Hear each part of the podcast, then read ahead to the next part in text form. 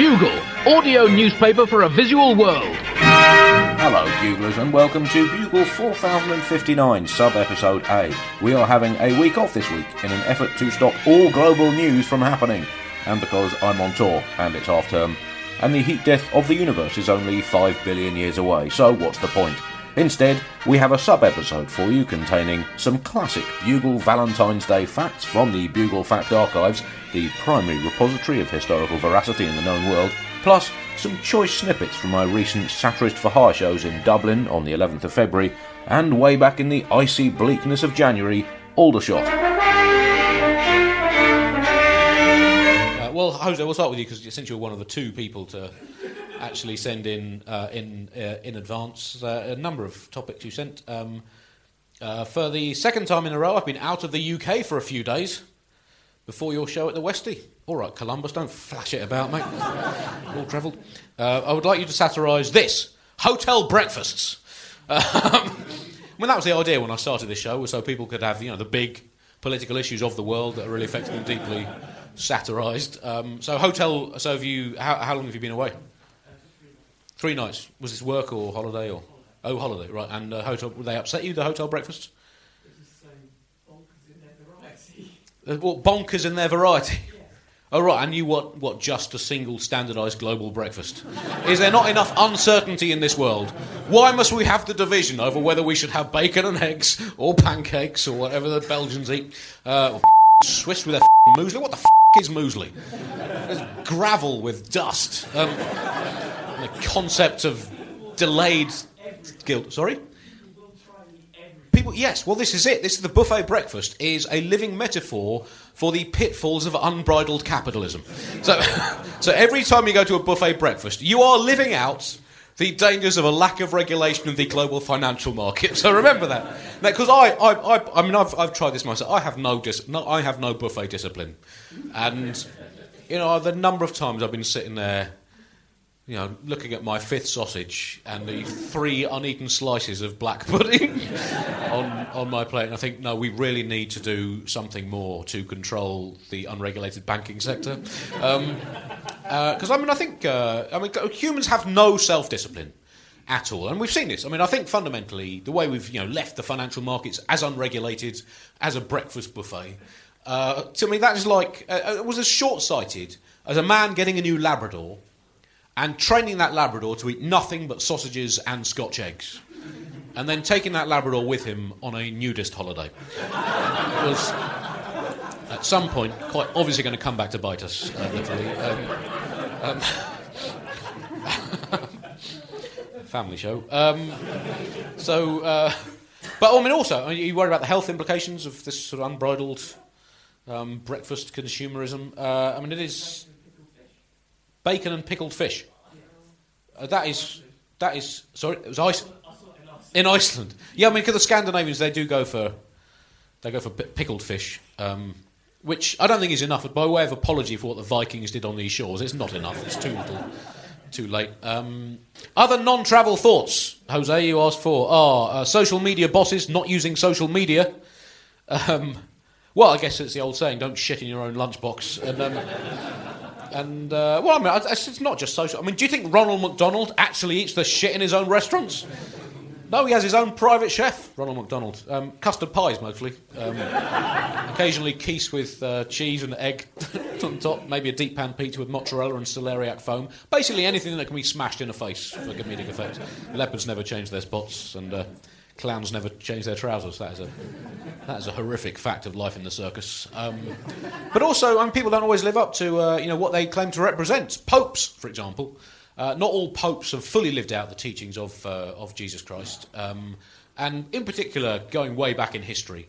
Um, I mean, I'm not. Yeah, I'm, I'm not going to you know, beat a, a drum against uh, against the Catholics here. I'm, I am uh, lapsed Jewish, um, as I said, as are indeed all Catholics in a way. I mean, that's. I think that's. I think that's why I'm so tolerant as a guy because I view all Christians and Muslims as lapsed Jews like me. So um, um so um, um, uh, I think there might be something in that. Uh, someone write that down. Um, so um, Uh, but the um, uh, the uh, the the yeah the Pope popes some amazing. I mean, some ter- if you're compiling your worst ever popes list, they've some of them have done some incredible things. Uh, Pope John the Twelfth really leading the way, but other Alex uh, Alexander the Sixth, he had competitive fornicating competitions, which were on Sky Sports Vatican at the time. Boniface the Eighth once slaughtered an entire town of six thousand people, which is not the most popey behaviour you've ever seen, is it? Uh, Benedict the, the Ninth, he sold off the papacy. Philip Hammond's kind of pope, I guess. Also renowned as the 11th century's gayest pope, which was a surprisingly hotly contested title. Um, also, more of a fan of the massive orgy than uh, some of the more sexually demure popes we've had in recent times. Uh, or, and Pope Rabbi Yitzhak Schnack Skabitskabitz. Um, very bad pope. He was appointed in 1979 due to a clerical error and uh, stepped down immediately after walking on to, into the Vatican on his first day and appearing on the balcony of St. Peter's with an inflatable Moses, shouting, So you losers have finally come to your senses after 2,000 years. But John the Twelfth, I mean, worst ever pope. You talk about uh, you know social medias being leaders, social media leaders being hypocrites. John the Twelfth ordained a deacon in a stable. Um, he, uh, well, I guess, he's not that far away from giving birth in a manger, is it? Uh, I mean, Donald Trump before Christmas, he said, uh, you know, the, the, the, the nativity story shows you know what's what uh, you know what, what what's important in life. You know, the value of family and, and, and love. And he said, No, Donald, the lesson from the Nativity story is what happens if you cripplingly underfund public health care. People give birth in a fucking farm. Um, there's a good joke in there somewhere, but it didn't come out tonight. Um, uh, John the Twelfth, uh, he uh, well, he um, he slept with his sisters. He stole money and possessions from the church. He drank toasts to the devil. He castrated a cardinal. He used to invoke pagan gods whilst playing dice. He was quite keen as a hobby on maiming and mutilating his opponents, or, uh, if you will, his opponents. Um, and he ended up being beaten to death with a hammer by a jealous husband, whose wife, Pope John, was uh, in the process of pope-doping in a most unpopesome manner. And uh, one assumes that as he was hammered to death by this, the last thought that went through his head was, yeah, I did kind of have this coming. I did kind of have this coming. I assume was going through Colonel Gaddafi's mind as well at the time. On average, on aggregate, I reckon I'm still ahead. I'm just going to relax and try and make the best of it. Uh, he was made Pope at 16, interestingly, John the 12th. Um, I guess if you're good enough, you're old enough. But it, it is a risk, having a 16 year old Pope. um, um, uh, but it didn't, uh, didn't really work out. And um, uh, yeah, I mean, some of the, he got some real stinging criticism from some of the uh, contemporary uh, monk commentators. Um, in fact, this, uh, there's this one manuscript from a, a, monk at the time, one of the fam- most prominent monk pundits um, from the Pope of the Day programme, um, uh, Alan Shearerius. Um, this said at the end of uh, Pope John XII's uh, reign, he'll be disappointed with that. When you're Pope, you've simply got to do better. So, shortly, I'll just uh, run through a couple of the ones that were emailed in shortly before the start of the show. Uh, Susie Vermilio. Hello, Susie. Uh, thanks for this. If I pronounce your name right. Yeah, so not married into it. Oh, you married into it, so it's not your business. Correct? I mean, I think. I mean, I, I, don't, I don't really have fixed views on whether in the 21st century you know, women should take their husbands' names or vice versa. But I think if you are going to do it, at least learn how to pronounce four syllables. it's a kind of dangerous middle ground you're in there. Um, please satirise the fact that Trump's, uh, uh, Trump's statement that he hopes, quote, all sharks die, uh, has led to a flood of donations in his name to conservation charities. this is just wonderful with a smiling emoji. Is that an emoji? Or an emojis? Is it emojis singular? I don't know. Um, uh, so I'm a bit out of the loop. Um, but I, I, mean, I think this is again everything with Trump is twisted against him. It all you know, he said he hopes all sharks die. I mean, that's just realism, isn't it? That is just. I mean, that is a Christian man hoping that we do not discover an immortal shark who turns out to be the real Messiah. so he hopes because he wants to cling to the idea of a human Messiah. But, I mean, no one wants a shark saviour. I mean, what kind of standards of behaviour would that set? you know, just a, an animal that consumes everything in its path with no regard for the welfare. Actually, that's Trump's ideal messiah. Right, uh, Neil. There's you. Hello, Neil. Um, uh, the second of the two emails sent in before 7.30 today. Um, glad you're coming back to the Westie, the best art centre in the world. In the world. Uh, I've checked. It's not. Sorry. Uh, uh, how, how do you, how do you uh, how, how is it judged anyway? Because you said because I just checked the official rankings.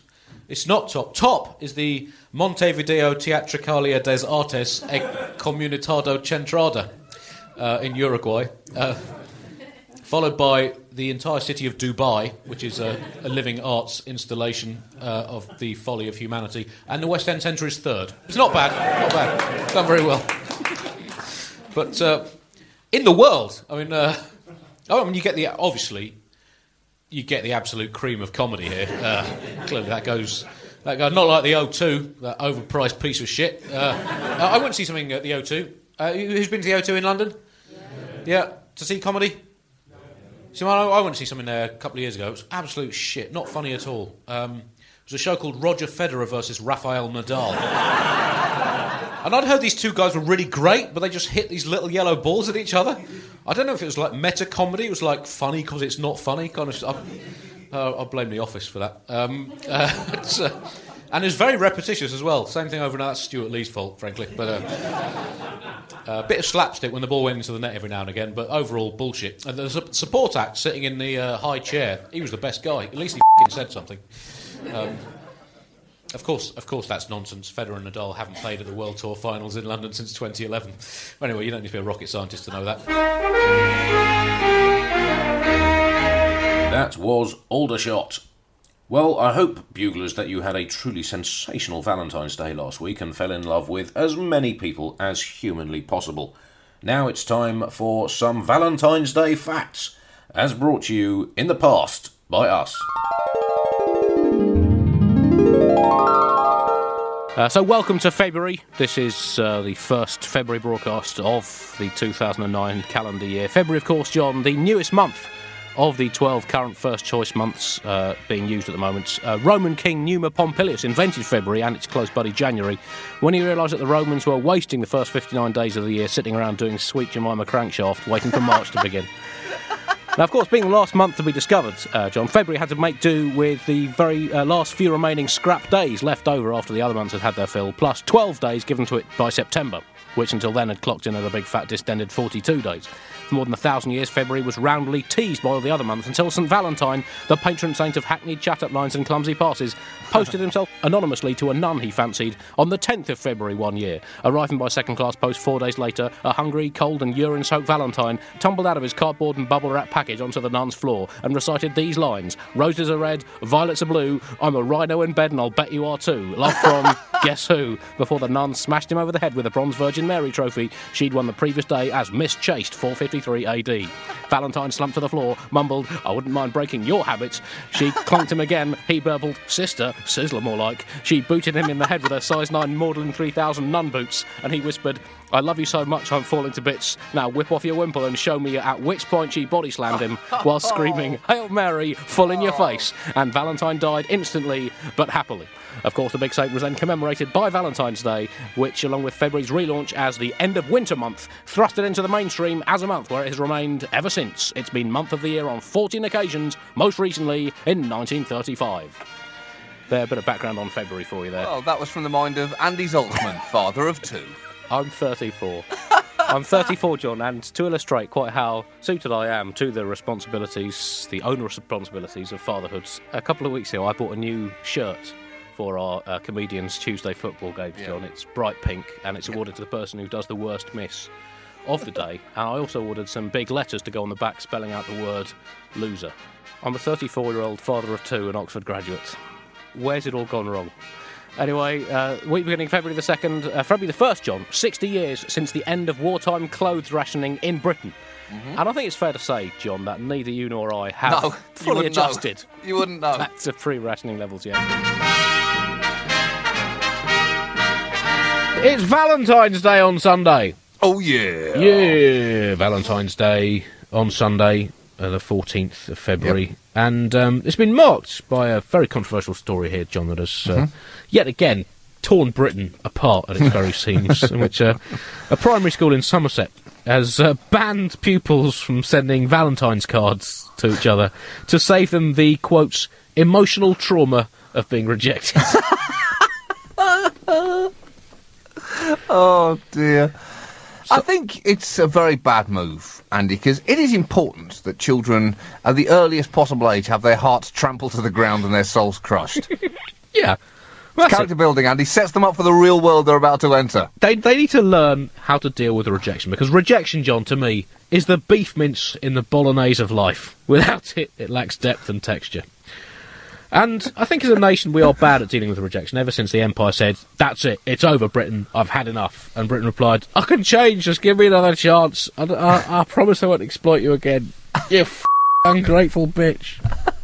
I think the best Valentine's Day card I ever had, Andy, I think I was like around nine years old, and uh, there was a girl who gave me a card which wasn't so much affectionate as it just it had a, a 10 point breakdown why do you not like me and there was 10 10 point argument which is pretty advanced for a 9 year old to which Yep. my only response would be i just don't see the point of you yet i didn't even know yet at that point I just thought i just don't get the point Where is she now?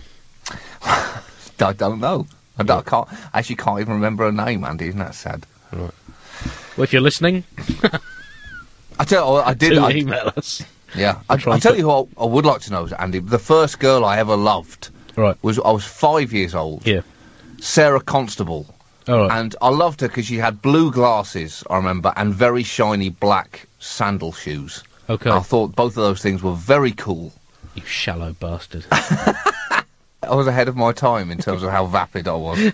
Now, per- personally, Andy, I'm not a big fan of Valentine's Day, but even I wouldn't take it as far as Saudi Arabia, who on Thursday launched a nationwide crackdown on stores selling items that are either red or heart shaped or in any other way allude to Valentine's Day, which is banned there.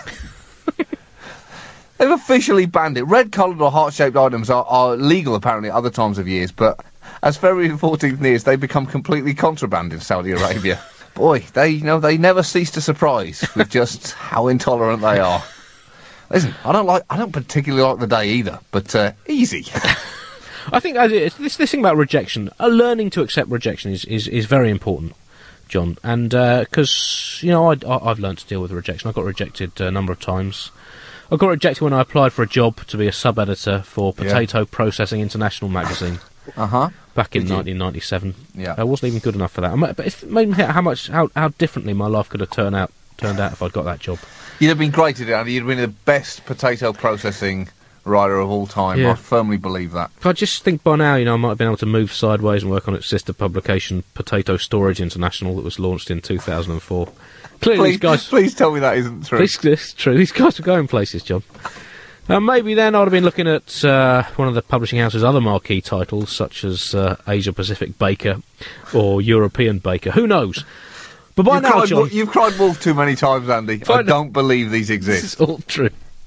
By now, I could be the Randolph Hearst of business to business trade magazine specialising in the starchy foods industry. but instead, I had, had to settle for showbiz. Amongst my other rejections, John, Yeah. an offer to do a free encore at the Comedy Store in Manchester, December 2002. That was rejected pretty volubly.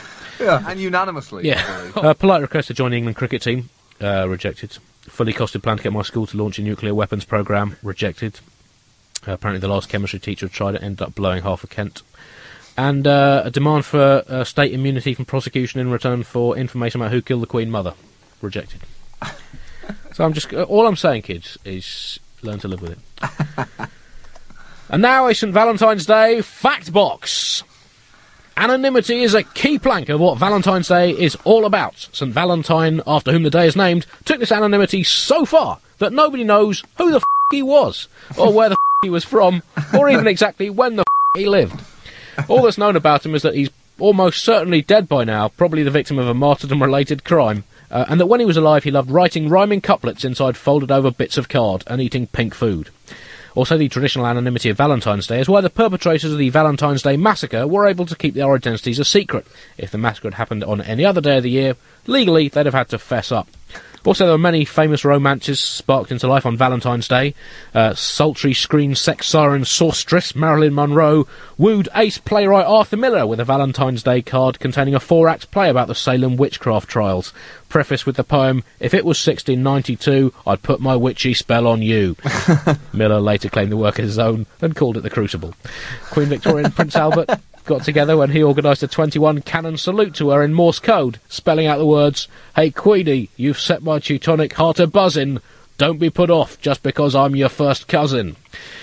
And Brad Pitt and Angelina Jolie, they hooked up on Valentine's Day 2002 when they were both stood up by blind dates at Jongleurs Comedy Club in Birmingham. Coincidentally, they'd both split up from their previous partners exactly one year before. Pitt left his then girlfriend, the former Secretary of State Madeleine Albright, mm-hmm. after she received a card that he thought might have been from Yasser Arafat, whilst Jolie dumped her beau, the 1979 World Snooker Champion Terry Griffiths, after he insisted on practicing his break-off shots rather than going out for a romantic dinner.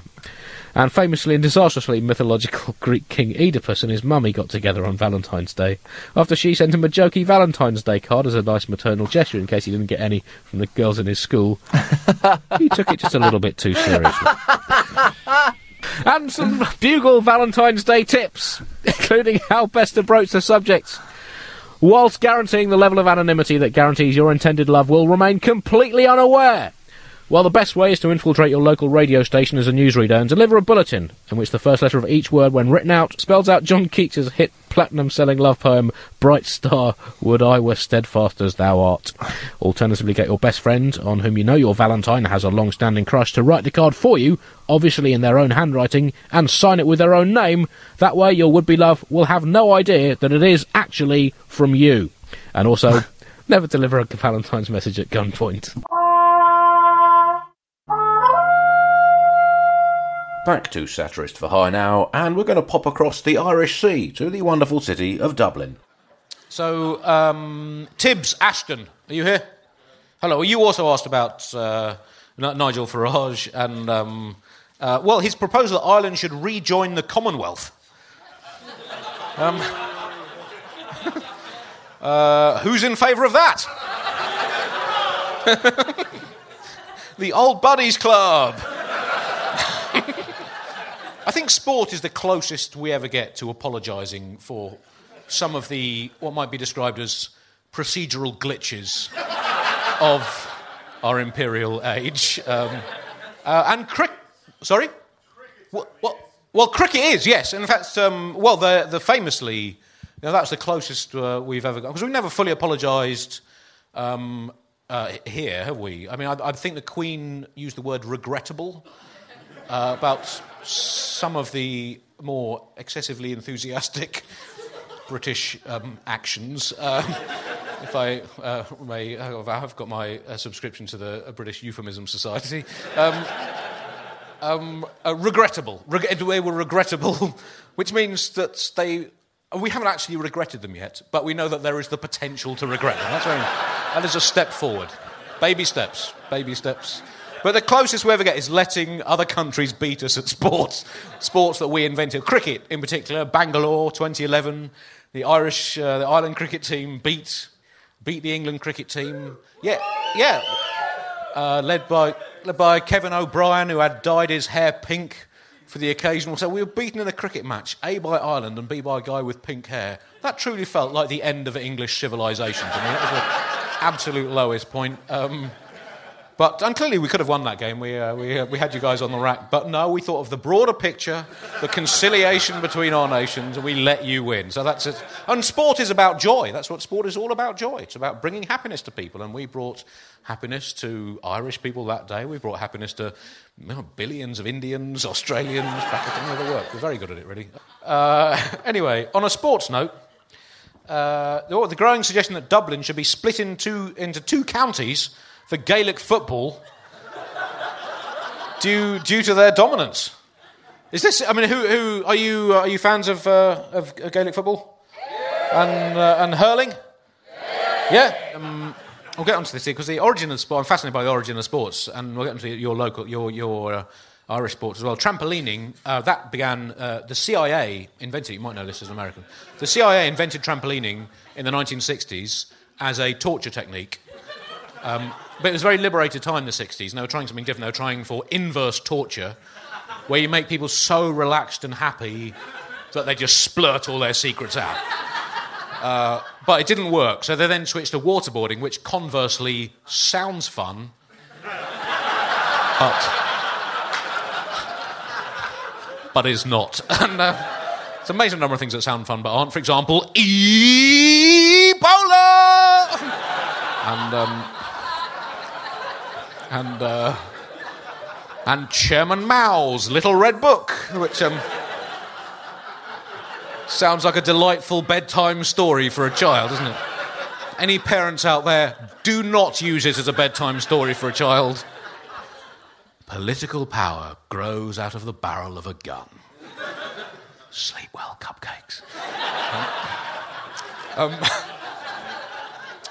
so that's the origin of, uh, of, uh, of trampolining. Uh, the origin of, um, well, hurling. Um, well, this goes back a long way. Do, do you, any of you know the origin of hurling? It's quite an interesting story. Yeah, the origin. Uh, s- a slightly more dangerous version of war. Uh, slightly more dangerous version of war. It's not that actually. It's actually came after St Patrick had uh, chased the snakes out of Ireland.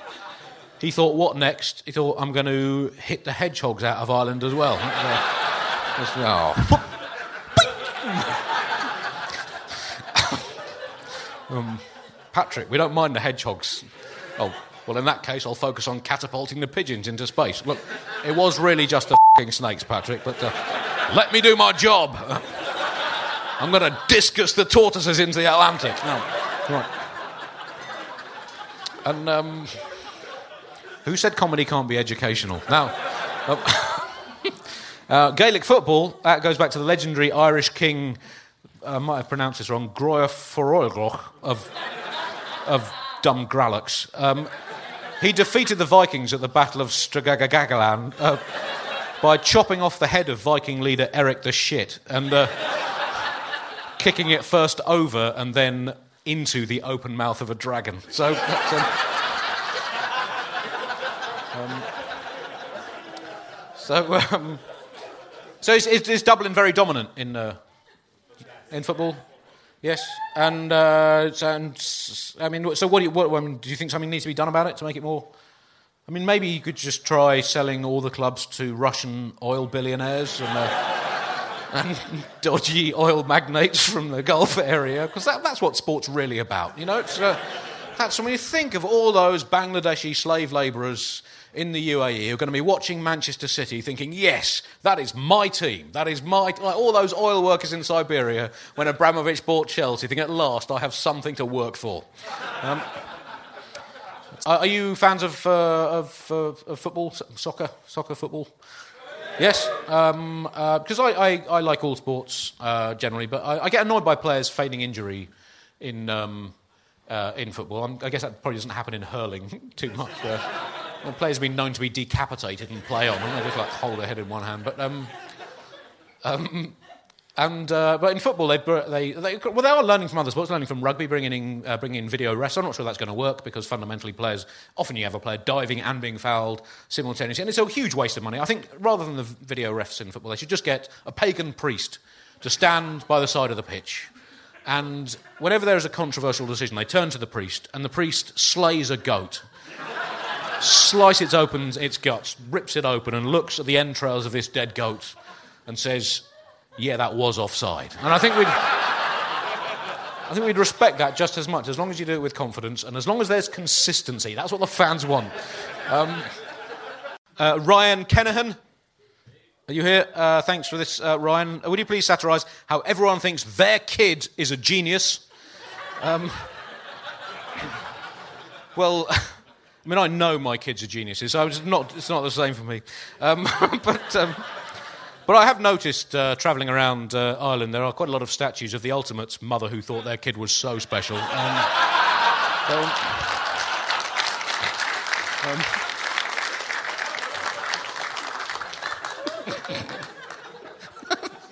um, well, that joke could have gone in a number of different ways. How do you like it? And uh, look, as I said, I'm Jewish, so that joke's fine. But, uh, anyway. and you also uh, uh, ask, I teach architecture. Ooh.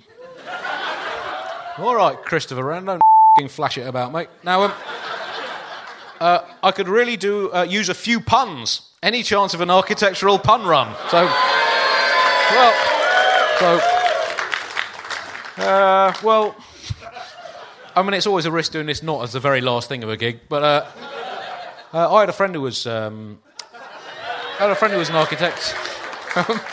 to, look, to people who do not listen to the Bugle, this bit will now be very confusing indeed. But, I had this uh, friend who was an architect, and he won an award. I had to go and collect it at a gala ceremony in the US. Um, he said, I'm going to invite all my favourite uh, former Democratic presidents Jimmy, Bill, Barack.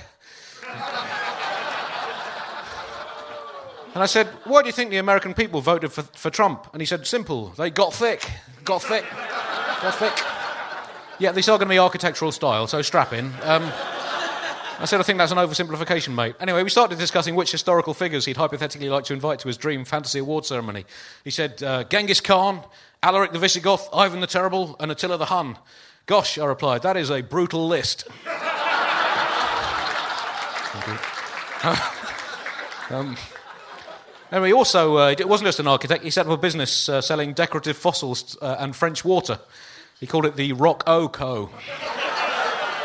Um, anyway, well, he was. Uh, while I was at his, uh, at his house, uh, his phone went off, made his dog bark. There were lots of bow wows. Bow, bow house? Bow house? Bow house?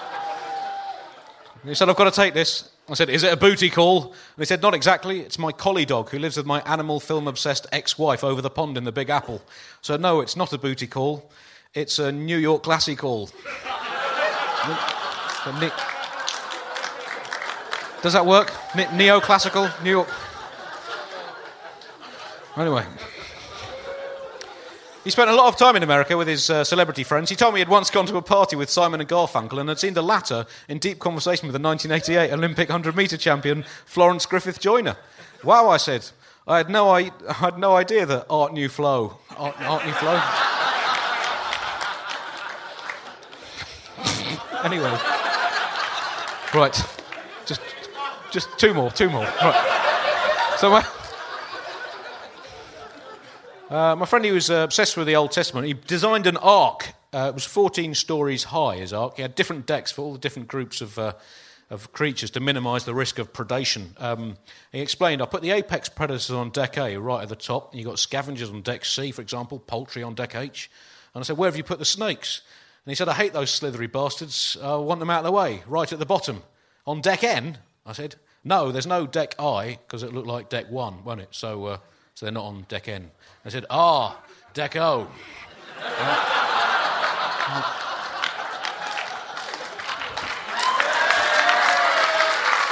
Nailed the dismount. Anyway. But he, also he had to work on a farm for a bit when business wasn't so good. So, but he had this almost supernatural intuition for when to bring in dried grass before the weather turned and it started pissing it down. He had an amazing rain hay sense. Rain, rain hay sense. Rain hay sense. Right, that is it. Um, Well, that concludes this week's free bonus sub bugle. Bugle, I do hope you've enjoyed it. Don't forget to come to all of the remaining tours on my Satirist for Hire show and send in your emails to satirise this at satiristforhire.com. The remaining shows are the 19th of February in Canterbury, that is alarmingly soon, or already in the past, depending on when you listen to this.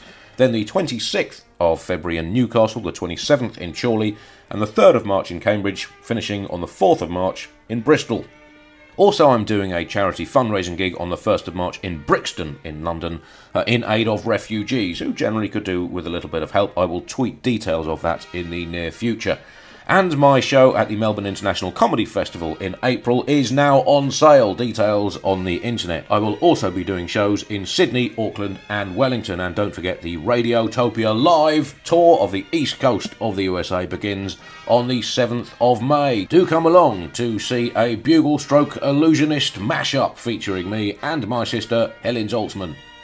Next week, we will have the best bits of the Bugle live show at the Leicester Square Theatre in London, featuring Nish Kumar and Alice Fraser. Until then, Buglers, goodbye.